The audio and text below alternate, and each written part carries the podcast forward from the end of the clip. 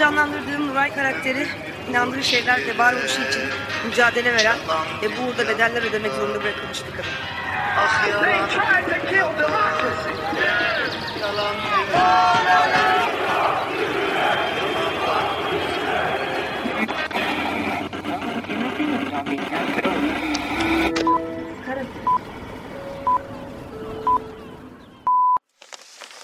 Geçen yılın ardından. Haziran Dünya Geçen ayın son günü uzayda bulunan 17 astronotla bir rekor kırılırken Haziran ayının ilk günlerinde NASA ilginç bir açıklama yaptı. Çin'in ayın güney kutup bölgesindeki su kaynaklarını kontrol altına almak istediğini belirten NASA Başkanı Bill Nelson, bu potansiyel rezervleri uluslararası toplum için korumak ve Çin'in Spratly adalarında yaptığı gibi gelip suyun kendilerine ait olduğunu söylemesini engellemek istiyoruz, dedi ve böylece emperyalist rekabetin aydaki su varlıklarına kadar yayıldığını dünya aleme ilan etti. Polonya'da Sovyetler Birliği'nin yıkılmasından sonraki en büyük gösteri düzenlendi. 2015'ten beri iktidarda bulunan Hukuk ve Adalet Partisi'nin giderek aşırı sağcılaşması ve seçimlere doğru giderken muhalefet liderinin engellenmesine yönelik bir yasa geçirmeye hazırlanması üzerine 500 bin kişi sokağa indi. LGBTİ artı mücadelesinin öne çıktığı Onur ayının hemen başında gerçekleşen gösteride hükümetin LGBTİ artı karşıtı açıklama ve uygulamalarına karşı gökkuşağı bayrakları da taşındı. Amerika Birleşik Devletleri'nin en önemli LGBT hakları örgütlerinden biri olan Human Rights Campaign, eyalet yönetimlerinde LGBT bireylerin hayatlarına yönelik yasal düzenlemelerin artışını gerekçe göstererek ülke çapında ilk kez olağanüstü hal ilan etti. Örgüt bu yasama yılında Amerika Birleşik Devletleri eyaletlerinde LGBT karşıtı olduğu düşünülen 70'ten fazla yasa tasarısının geçtiğini bildirdi. Bu sayıyla Amerika genelinde LGBT karşıtı düzenlemeler geçen yasama yılının iki katına çıkarak yeni bir rekora ulaşmıştı. Human Rights Campaign, Amerika Birleşik Devletleri'nde 20 eyaletin cinsiyet değişimi tedavilerini yasakladığını ve bu yıl 32 eyaletin benzer yasaları gündeme getirdiğini söyledi. Amerika Birleşik Devletleri'nin ünlü sosyalist düşünürü 70 yaşındaki Cornel West, 2024 yılında yapılacak Amerikan başkanlık seçiminde People's Party yani Halk Partisi'nin adayı olacağını ilan etti. Stockholm Uluslararası Barış Araştırmaları Enstitüsü, SIPRI, dünyadaki nükleer silah sayısının uzun yıllar sonra ilk kez arttığını duyurdu. Geçen yıl 86 nükleer başlıklı silah dünya envanterine girerek toplam nükleer silah sayısı 12.512'ye çıkarılmıştı. En büyük artış Amerika ile Tayvan üzerinden gerilim yaşayan Çin'den geliyordu.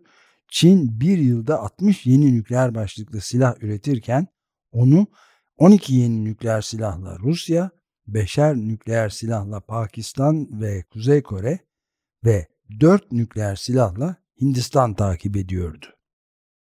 Bu yılın en büyük göçmen teknesi faciası Haziran'da yaşandı. Yunanistan açıklarında 700 kadar göçmeni taşıyan bir tekne battı ve en az 82 kişi hayatını kaybetti. Yüzlerce kişinin ise cesedi bulunamadığı için onlar kayıp olarak kayıtlara geçti. Teknenin alt güvertelerinde çocukların ve Pakistanlıların zorla yerleştirildiği ve teknenin batmasına Yunan sahil güvenlik botunun neden olduğu iddia edildi. Tanıklar teknenin Yunan sahil güvenliği tarafından İtalya'ya doğru çekilip bırakıldığını söylediler. Bu olaydan sadece bir hafta sonra bu kez de İspanya açıklarında bir mülteci teknesi battı ve 39 kişi daha hayatını kaybetti. Ancak mülteciler gruplar halinde ölürken sessiz kalan medyada aynı hafta boyunca manşetler Titanik'in enkazını izlemek için özel bir denizaltıyla turistik gezi sırasında kaybolan ve daha sonra öldükleri açıklanan dört zengin macera peresti konuşuyordu. İsviçre'de sendikaların desteklediği kadın grevine 300 bin kişi katıldı. Birçok şehirde gerçekleşen gösterilerde emeklilik yaşının yükseltildiğini, artan enflasyon nedeniyle geçim sıkıntısı yaşandığını, ve kadına yönelik şiddetinde her geçen gün arttığını belirten kadın örgütleri bunun bir sistem sorunu olduğunu söyleyerek taleplerini sıraladı. Eşit işe eşit ücret, toplumsal cinsiyet eşitliği, kamusal çocuk bakımı ve kreşler, yaşanabilir emekli maaşı ve çalışma saatlerinin kısaltılması en önemli taleplerdi. Talepler arasında Mart ayında battıktan sonra kurtarılan Credit Suisse Bankası için ödenen para kadar bir bütçenin çocuk yuvaları için harcanması da vardı. Yunanistan'da yapılan genel seçimi Başbakan Kyriakos Mitsotakis'in lideri olduğu Yeni Demokrasi Partisi kazandı. Oyların %40,3'ünü alarak 157 milletvekili çıkaran ve parlamentoda çoğunluğu sağlayan YDP böylece tek başına hükümet kurdu. Radikal Sol Koalisyon Syriza'nın oy oranı ise %18'in altına indi. Sadece 48 milletvekili çıkarabilen Syriza'nın seçimde en başarılı olduğu bölge Batı Trakya oldu. Alexis Tsipras, Syriza Genel Başkanlığından istifa etti. Panhelenik Sosyalist Hareket yani PASOK %12,3, Komünist Parti yani KUKUE'de %7,6 oy aldı. Seçimin en büyük kazananlarından biri maalesef neonazi ve aşırı sağcı partiler oldu. 3 ayrı neonazi ve aşırı sağcı parti toplamda %13 civarında oldukça yüksek bir oy aldı. İsrail'in Cenin'e düzenlediği operasyonda Filistinlilerle savaş helikopteri destekli İsrail güçleri arasında saatlerce süren silahlı çatışma yaşandı. Çatışmada 7 Filistinli öldü, 90'dan fazla kişi yaralandı. Hemen ertesi gün silahlı Filistinliler 4 İsrailliyi öldürdü.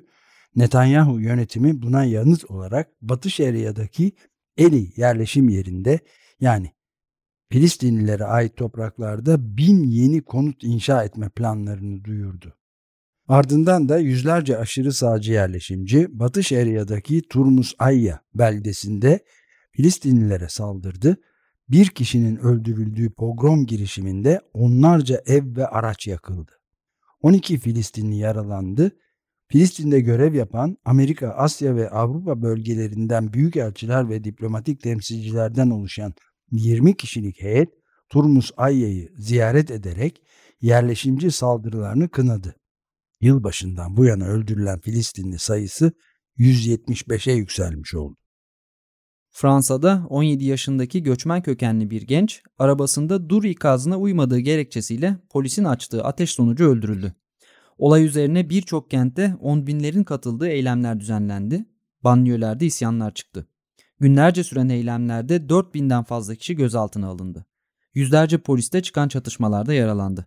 5000'den fazla araç yakıldı, 2000 kadar iş yeri zarar gördü. Bazı şehirlerde sokak eylemleri yasaklandı. Ülke genelinde saat 21'den sonra toplu taşıma hizmetleri durduruldu. Olayların dördüncü gününde bin kişi gözaltına alınmışken Fransa İçişleri Bakanlığı gözaltına alınanların ortalama yaşının 17 olduğunu belirtti. Brezilya'nın eski devlet başkanı Bolsonaro'ya 2030 yılına dek siyasi yasak getirildi. Bolsonaro'nun geçen yıl yapılan devlet başkanlığı seçimlerinde görevini kötüye kullandığı ifade edildi. Mahkeme Jair Bolsonaro'nun seçim döneminde medyayı etkilediğini ve herhangi bir dayanağı olmaksızın elektronik seçim sistemini tartışmaya açtığını aktardı. Bolsonaro bu kararı temize götürdü. Rusya'nın Kiev ve başka kentlerine yönelik hava saldırıları sürerken Rusya'nın işgali altında olan Donetsk bölgesinde Ukrayna ordusu beklenen karşı saldırısına başladı. Bu karşı saldırının başladığı günlerde Wagner paralı askerlerinin lideri Prigojin kendi birliklerine ateş açtığını iddia ettiği üst düzey bir Rus komutanını yakalayarak videosunu paylaştı. Komutan sarhoş olduğu sırada hiç sevmediği Wagner askerlerinin aracına ateş emri verdiğini söylüyordu. Prigojin'in bir komutanı esir alabilmesi kendisinin Putin üzerinde artan bir etkiye sahip olduğu şeklinde yorumlandı ama bu yorum ilerleyen haftalarda yanlışlanacaktı. Videosu yayınlandıktan sonra serbest bırakılan komutan birkaç gün sonra açıklama yaparak Wagner birliklerinin kendisini kaçırıp tehdit etmesi nedeniyle o sözleri söylediğini, Wagner birliklerinin Rus ordusunun silah ve tanklarını çalan, askerleri ölüm ve tecavüzle tehdit eden bir anarşi örgütü olduğunu anlattı. Bu açıklamanın hemen ardından Wagner lideri Prigojin'in Rusya Savunma Bakanlığı'nın paralı birliklerin merkezi ordu yönetimine girmesi gibi şartları içeren sözleşmeyi reddettiği duyuruldu. Karşı saldırının hemen ertesi günü Kherson kentinde Rus güçlerinin kontrolündeki Kahovka barajının bir bölümü bombardıman sonucu vuruldu. Rusya Ukrayna'yı suçlarken Ukrayna'da karşı saldırıyı engellemek için Rusya tarafından barajın patlatıldığını açıkladı. Yıkılan barajdan boşalan sular nedeniyle çok sayıda yerleşim yeri tahliye edildi. Saatler içerisinde 80 köy sular altında kaldı. 3 kişi hayatını kaybetti. Ayrıca baraj rezervuarı Zaporijya nükleer enerji santralinin soğutma işlemleri için de kullanıldığından dolayı barajın hızla boşalmasının nükleer bir risk barındırdığı açıklandı. Rusya'nın sayısız savaş suçu sorumlusu özel Wagner birlikleri kamplarının Rus ordusu tarafından bombalandığını söyleyerek ayaklandı. Yüzlerce askerinin öldüğünü açıklayan Prigojin, askerlerimizi öldürenleri yok edeceğiz ve adaleti sağlayacağız diye konuştu. Prigojin, Rusya Savunma Bakanı Sergey Shoigu'nun görevden alınmasını talep ederek bunun bir adalet yürüyüşü olduğunu söyledi. Wagner birlikleri Rus ordusunun en önemli ikmal yolu olan Ukrayna sınırındaki Rus şehri Rostov-on-Don kentinde tüm askeri bölgelerin kontrolünü ele geçirdiğini açıkladı ve 500 kilometre ötedeki Moskova'ya karşı binlerce askeriyle harekete geçti. Rus ordusuna ait 3 askeri helikopter ve bir savaş uçağı Wagner askerleri tarafından düşürüldü. Moskova tarihte hiç olmadık şekilde hızla çatışmalara hazırlandı. Barikadlar, siperler, hendekler, sokak aralarına yerleştirilen tanklar. Bu sırada kameralar karşısına geçen Putin, Prigojin'e karşı sert bir açıklama yaptı. Konuşmasında ülkede anti terör kanunlarının devreye girdiğini ve isyancıların en sert şekilde cezalandırılacağını da açıkladı. Wagner birliklerinin sivil ve askeri araçlardan oluşan konvoyu Moskova'ya 200 kilometre yaklaştığı sırada Belarus Devlet Başkanı Alexander Lukashenko, Rusya Devlet Başkanı Vladimir Putin'in onayıyla Wagner lideri Prigojin ile bir görüşme gerçekleştirdi. Görüşme sonrası Wagner birlikleri ilerleyişlerini durdurdu. Prigojin adalet yürüyüşünü sona erdirdiklerini söyleyerek Belarus'a geçti. Anlaşma sonucu Wagner'den hiç kimsenin yargılanmayacağı, askerlerden isteyen herkesin Rus ordusuna katılabileceği, diğerlerinin de Prigojin ile birlikte Belarus'a geçebileceği açıklandı. Putin kanlı bir isyanı engellemiş görünse de kendisinin ülkede kontrolü tek elinde tuttuğu algısı kırıldı.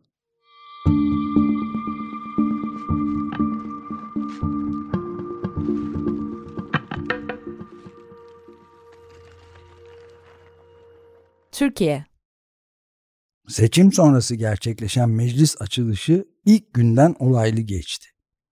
Yeniden Refah Partisi Genel Başkanı Fatih Erbakan daha ilk açıklamasında kadına yönelik şiddet karşıtı yasa hakkında 6284 haşa bir ayet değil ifadesini kullandı. Tipten milletvekili seçilen gezi tutuklusu hukukçu Can Atalay serbest bırakılmadığı için yemin edemedi.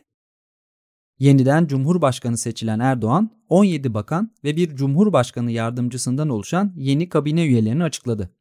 Önceki kabineden sadece iki isim yerini korudu. Daha önceki AKP hükümetlerinde bakan olarak görevlendirilen 4 isme tekrar bakanlık görevi verildi. Kabinede dikkat çeken en önemli değişiklikler İçişleri Bakanı Süleyman Soylu'nun ve Hazine ve Maliye Bakanı Nurettin Nebati'nin görevden alınmaları oldu. Hazine ve Maliye Bakanı olarak atanan Mehmet Şimşek, devir teslim töreni sırasında yanındaki Nurettin Nebati'ye teşekkür ettikten sonra Türkiye'nin rasyonel bir sürece dönme dışında seçeneği kalmamıştır. Yapısal reformlarla Merkez Bankası'na enflasyonla mücadelede destek olmak temel hedefimiz olacaktır diyerek kabinenin ilk atışmasını tırnak içinde yapmış oldu. Cumhurbaşkanı Erdoğan'ın önceki kabinesi daha polemikçi ve sert isimlerden oluşurken yeni kabine için polemiklerden kaçınan teknokrat ağırlıklı bir kabine olduğu yorumları yapıldı. Merkez Bankası Başkanı olarak Wall Street'in dünyaca ünlü bankalarında üst düzey yöneticilik yapmış olan ve Boğaziçi Üniversitesi'nden birincilikle mezun olmuş olan Hafize Gaye Erkan atandı. Dolar kuru 14 Mayıs'taki seçimlerden sonra 4 liradan fazla yükseldi. Böylece ilk tur seçimlerinden sadece bir ay sonra dolar 24 TL'ye yaklaştı. Yeni kabine ilk iş asgari ücrete %34 zam yaparak onu 11.402 liraya yükseltti. Hemen ardından da Merkez Bankası %8,5 olan politika faizini 27 ay aradan sonra yükselterek %15'e çıkardı. Ancak bu artışı yeterli bulmayan piyasalarda dolar hızla yukarı fırladı ve 25 lirayı aştı. Selahattin Demirtaş ve Figen Yüksekdağ'ın tutukluluklarına itiraz etmek için etkili bir yardım alamadıkları için yaptığı başvuruyu karara bağlayan Avrupa İnsan Hakları Mahkemesi Türkiye için ihlal kararı verdi. Demirtaş ayrıca aynı gün 2016'da Batman'da valiliğin yasakladığı Nevroz Bayramı kutlamasına katıldığı gerekçesiyle yargılandığı davadan da beraat etti. Ancak bu kararlarda onun serbest bırakılmasını sağlayamadı. İstanbul Büyükada'da 5 Temmuz 2017 tarihinde yapılan toplantıya ilişkin 11 hak savunucusundan yargılaması devam eden 4 hak savunucu Taner Kılıç, İdil Eser, Günal Kurşun ve Özlem Dalkıran beraat ettiler. Onur ayı olarak geçen Haziran ayında yani seçimlerden sadece birkaç gün sonra LGBTİ artı hareketine karşı yasaklar gelmeye başladı. Şişli Kaymakamlığı Diren Ayol belgeselinin gösterimini, Kadıköy Kaymakamlığı ise Birleşik Krallık'ta madenciler ve eşcinsellerin dayanışmasını anlatan Pride filminin gösterimini yasakladı. Kadıköy'de yasağa rağmen yapılmaya çalışılan gösterime müdahale eden polisler çok sayıda izleyiciyi gözaltına aldı. Onur yürüyüşlerinin yapılmaya çalışıldığı ODTÜ ve Mimar Sinan Üniversitesi gibi birçok üniversitede öğrencilere müdahale edildi. Eskişehir, İzmir, Datça gibi birçok yerde valilik ve kaymakamlıklar Onur Ayı etkinliklerini yasakladı. Kadıköy Kaymakamlığı bir ilke imza atarak Lambda İstanbul LGBTİ artı dayanışma derneğinin çay etkinliğini de yasakladı. LGBTİ artıların bir kafede oturup çay içmesi ve sohbet etmesi uygun bulunmamıştı. İstanbul'da ise 6 yıl aradan sonra tekrar Trans Onur Haftası etkinlikleri düzenlendi. Haftanın son günü yasağa rağmen yapılan basın açıklaması sonrası 10 LGBTİ artı birey gözaltına alındı. Türkiye İnsan Hakları Vakfı'nın Onur Ayı etkinliklerine dair hak ihlallerini derlediği bilgi notuna göre en az 9 eylem ve etkinliğe müdahale edilmişti. Bu müdahaleler sırasında 4'ü çocuk en az 205 kişi gözaltına alınmıştı. 3 konser ise yaptıkları açıklamaların ardından maruz kaldıkları fobik ve cinsiyetçi tepkiler gerekçe gösterilerek iptal edilmişti. TRT'nin dijital platformu Tabii de Osman Kavala'nın silahlı bir devrimciden karanlık ilişkilere giren bir kapitaliste dönüştüğünü anlatan bir dizi yayınlanmaya başlandı. Bu utanç verici propaganda yayınına çok sayıda tepki geldi. Kavala ise en çok bu dizide yer almayı kabul eden sanatçılara sistem etti. Dünya Ekonomik Forumu'nun WEF bu yıl yayımladığı Küresel Cinsiyet Eşitsizliği Endeksinde Türkiye 146 ülke arasında 129. sırada yer aldı. Önceki yıla kıyasla yüzde olarak 0.1 puan düşüş gösteren Türkiye sıralamada da 5 basamak gerilemişti. Ekonomi ve Barış Enstitüsü IEP 2023 Küresel Barış Endeksini açıkladı. En barışçıl, huzurlu ülkelerin sıralandığı endekste Türkiye 163 ülke arasında 147. oldu. Türkiye bu basamağı İran'la paylaştı. Listede Türkiye ve İran'ın hemen altındaki basamakta Kuzey Kore yer alıyordu.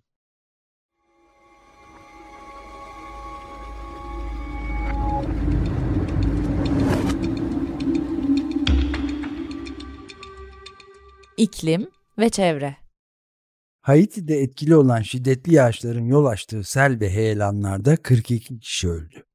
11 kişi kayboldu.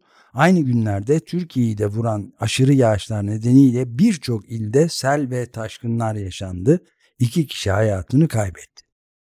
Fırtınalar Brezilya'da 13, Amerika Birleşik Devletleri'nde 3 kişinin ölümüne neden oldu. Hindistan'da 45 dereceyi bulan aşırı sıcaklarda sadece 2 gün içinde 100 kadar insan hayatını kaybetti. Meksika'da aşırı sıcaklar nedeniyle bu yıl içinde 112 kişinin öldüğü açıklandı. Bu açıdan Meksika en ölümcül yılını yaşıyordu. El Niño olarak bilinen ve gezegenin ısınmasına yol açan hava olayı Haziran ayının ilk haftasının sonunda yani beklenenden 3 ay önce Pasifik Okyanusu'nda başladı. Bu arada Haziran ayında ilk kez Atlantik Okyanusu'nda aynı anda iki tropik fırtına Brett ve Cindy fırtınaları meydana geldi.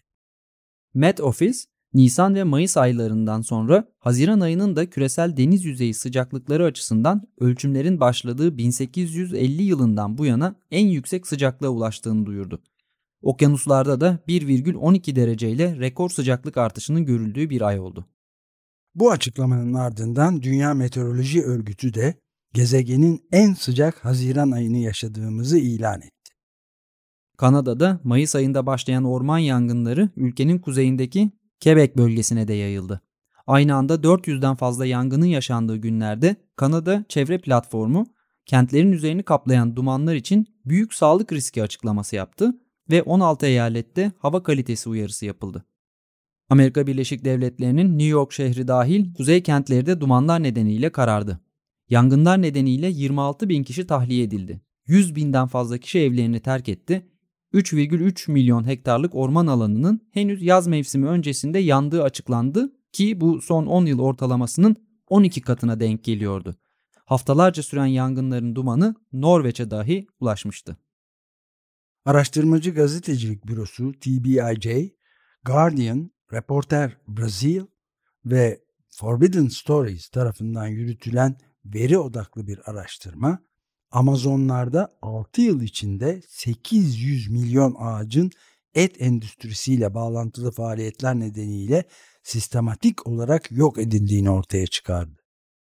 Avrupa Çevre Ajansı 1980 ila 2021 yılları arasında sel, fırtına, orman yangını, sıcak ve soğuk dalgası gibi aşırı hava olayları nedeniyle Avrupa'da yaklaşık 195 bin insanın hayatını kaybettiğini açıkladı olağanüstü hava koşullarının neden olduğu maddi zararın değeri ise 560 milyar avroyu geçiyordu. Petrol devi Shell, 2021 yılında ilan ettiği her yıl fosil yakıt üretimini %1 ila 2 kadar azaltma taahhüdünü terk ettiğini duyurdu. Shell'in yeni CEO'su Wael Sawan, rekor karlar elde eden şirketin 2030 yılına kadar üretimde azalmaya gitmeyeceğini duyurdu. Gerekçe olarak da Shell'in pandemi döneminde üretimini %21 kadar düşürmek zorunda kalması gösterildi. Pandemi devam ederken ilan edilen azaltım hedefine gerçek bir şark kurnazlığıyla 7 ay içinde ulaşıldığı açıklandı. Böylece şirket ilan ettiği hedefe 8 yıl önce ulaşmış oldu ve daha fazla azaltıma gitmeye gerek görmediğini duyurdu. Dünya Bankası'nın yeni raporuna göre devletlerin fosil yakıt şirketlerine verdiği toksik sübvansiyonların toplamı yılda en az 7,25 trilyon doları buluyordu. Bu miktarın 1,24 trilyon doları doğrudan desteklerden oluşurken kalanını da vergi muafiyetleri ve küresel ısınma kaynaklı felaket ve afetlerin yarattığı zararların karşılanması şeklinde dolaylı destekler oluşturuyordu. İsviçre'de net sıfır referandumu yapıldı. İsviçre 2050 yılı için net sıfır karbon hedefini halka sordu ve düşük katılımla olsa da sandığa gidenlerin %59'unun desteğiyle tasarı kabul edildi. Referandumda ayrıca çok uluslu şirketlerden %15 vergi alınması da soruldu ve o da kabul edildi. Dünyanın en düşük vergi oranlarına sahip olması sayesinde ciddi bir uluslararası sermaye akışının olduğu ülke radikal bir karar almış oldu böylece. Üstelik İsviçre 2021 yılında 140 ülke tarafından onaylanan %15 küresel minimum vergi uygulamasını yasalaştıran ilk ülkede oldu. İzmir Körfezi'nde ilk kez aynı anda plankton patlaması, müsilaj ve makroalgler görüldüğü duyuruldu.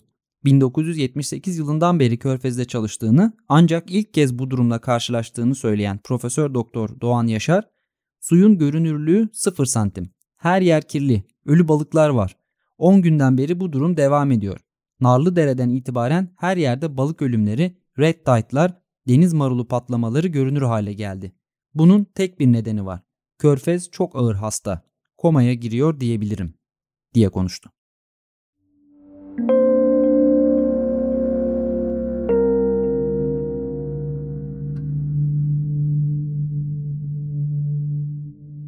Ayın sözü. Ülkenin ve milletin bekasına yönelik en büyük tehdit, insani ahlaki değerlerin yitimi, toplumsal vicdanın kararması, insanın çürümesidir. Yazar ve aktivist Oya Baydar, ülkenin kötü gidişatında yıllardır siyaset ortamına hakim kılınan çatışmacı, saldırgan, kötücül dil ve tavrın önemi konusunda okurlarını uyarıyor. T24